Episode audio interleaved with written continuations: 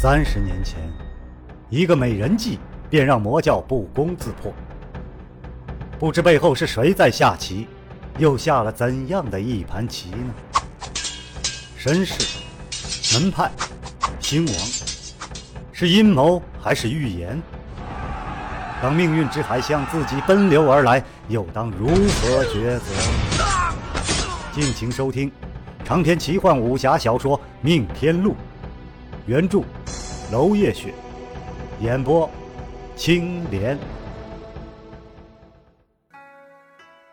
第一章：四方巡使。一道道飞马从圣裁峰发出。将圣裁峰即将召开协音大会的事情告布于天下，而那些骑在马上的赤衣传令者，一个个年少英俊，扬鞭怒马，吸引了多少路人的眼光。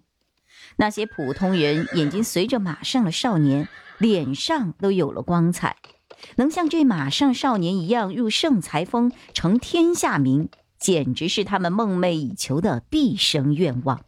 而那些年少的女子、半大妇人，对着这些英气勃勃的少年，眼光就再也没有办法他转，直到人马一起绝尘而去，方才缓过神来。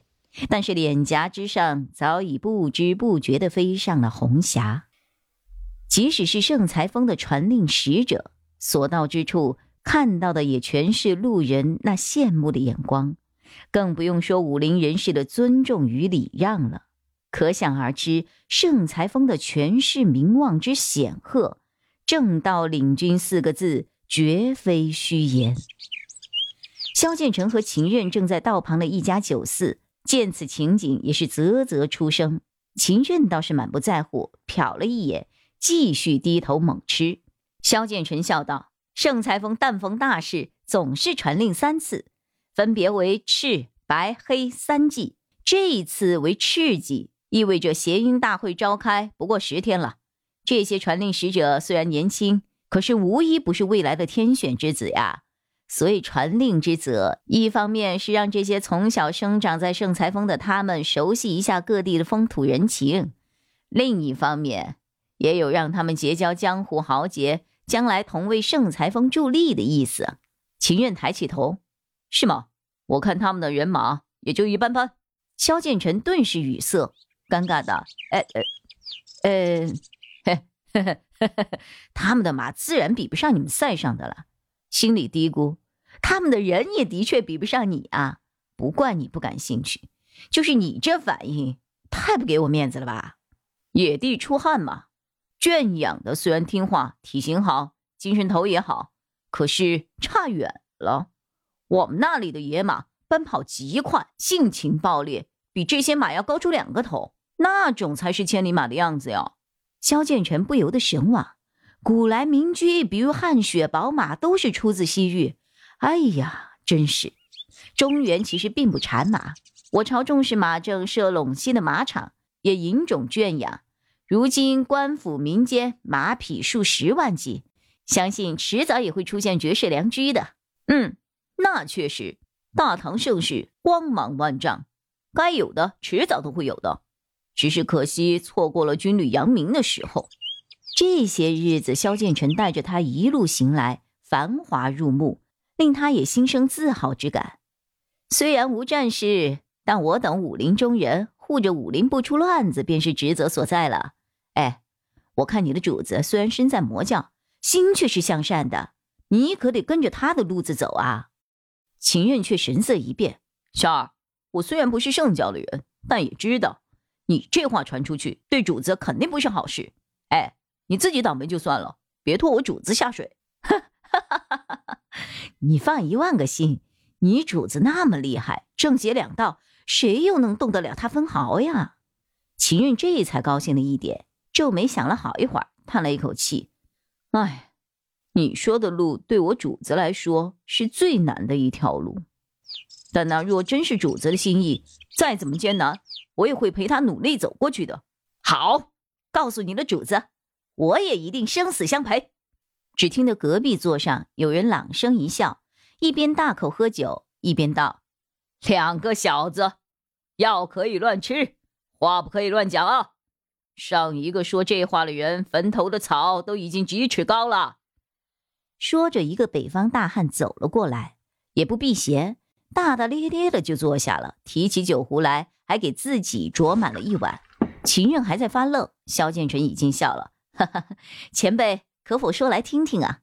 那大汉指指空座，示意身后势力的少年一同上桌，便再倒满一碗酒。上一个说这话的人是魔教的大长老任屏风，结果任屏风中伏惨死，据说被人用剑钉在了峭壁高处，要他看着林绝顶父子的结局痛苦而死。唉，任屏风为人仗义。正邪两道都吃得开，除了家中有漂亮女儿的，呵呵，大概都对他没有什么恶意。他死的时候，我品级太低，没有办法进入，否则顶着头上的压力，哪怕被罚个半死，也一定会帮他收尸的。不过像任屏风这样潇洒的人，生死与否，埋骨何处，估计他不会放在心上吧。毕竟这人活在世上，喝最烈的酒，赏最艳的花，有最铁的朋友，还睡了最漂亮的女人。呵呵，我们这些凡人替他惋惜，倒是惹他在泉下笑话了。哈哈哈。萧剑尘听得且哀且叹，可想任屏风当年的风采，但听得品级太低四个字，不由得眉头一皱。前辈莫非来自圣裁峰？哈哈哈哈。年轻时一腔热血，是好汉就当入圣裁缝。后来天下太平，我就拜辞了封主，四方云游了。这一次圣裁缝重开选贤，我也想带着我的弟子故地重游一番。你们年轻人正当去圣裁缝见识见识，即使不愿加入啊，也可以借机一会天下豪杰，有此一聚。此生也不枉了。这一番话从他的口中说出，真的是豪情四溢。在座的三位年轻人无一不是内心鼓舞，都以钦佩的眼神看着他，期望他继续。萧剑成为他满上了一大碗酒，笑道：“前辈莫非亲眼见过任屏风？只见过一面，真的是人如其名，飒荡如风。其他的则多是江湖传言。”此人顶着魔教大长老的名头来到中原，却是除暴安良，光是在杭州就给了灵隐寺千金的周资啊！所到之处毫不藏头露尾，杀人也是一样。他杀的人要么落款“奉圣教敕杀尔任屏风”，要么是敬奉天道取而狗命任屏风。前者什么人都有，后者。哼则全是大奸大恶之人，可见他虽然身在魔教，本性却是自带侠气的。他每到一处，那一处的恶人就如临大敌呀，战战兢兢。他要钱也好，要粮也罢，对面一个字儿也不敢讲，乖乖奉上。当时的恶人们据说为任屏风的人头开出了万金之价，不过他的武功很高，谁又能杀得了他？若不是后来中伏，还真不会死。萧剑尘奇道：“但是江湖传言，任屏风是因为一个女子和林不天反目成仇，最后自相残杀而亡的呀！” 哈哈哈，这种传言岂可相信啊？任屏风这懒变花丛的人，哪会为了个女子和手足兄弟反目成仇啊？据我所知，他的死因只因他是魔教的大长老。那些奉圣教赤杀的都是有头有脸的人物，让他的头很值钱，所以被各道人士联手设伏将其诛杀的。萧剑尘心下一凛，怪不得前辈说到任屏风的死相残酷，莫非因为收了钱的？那就不知道了。这个世道白中有黑，黑中有白，不可能有这纯色的事物。平心而论。任屏风该杀，但是杀之确实可惜呀。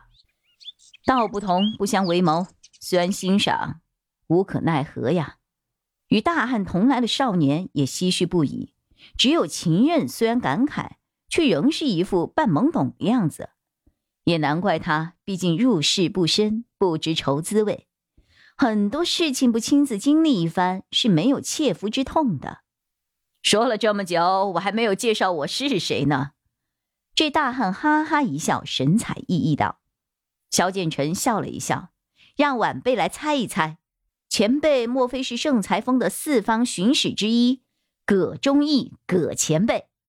盛才峰除了一主三座四部之外，还有五位了不得的四方巡使，其中风主与圣座若非大事，基本是不离开盛才峰的。麾下人众由四方巡使代为巡视。盛才峰有所规定，一入圣裁峰，则终身守候圣裁峰，非任务不得下山。唯独四方巡使例外，可以在外头随意游荡，因为他们都是对圣裁峰最为忠心的人，在外也只会为圣裁峰增光添彩。而这大汉约莫四十来岁，腰藏弩机，为人又直率多言，就是葛忠义一人符合了。长篇小说《命天录》今天就为您播送到这里了，明天同一时间，敬请继续收听。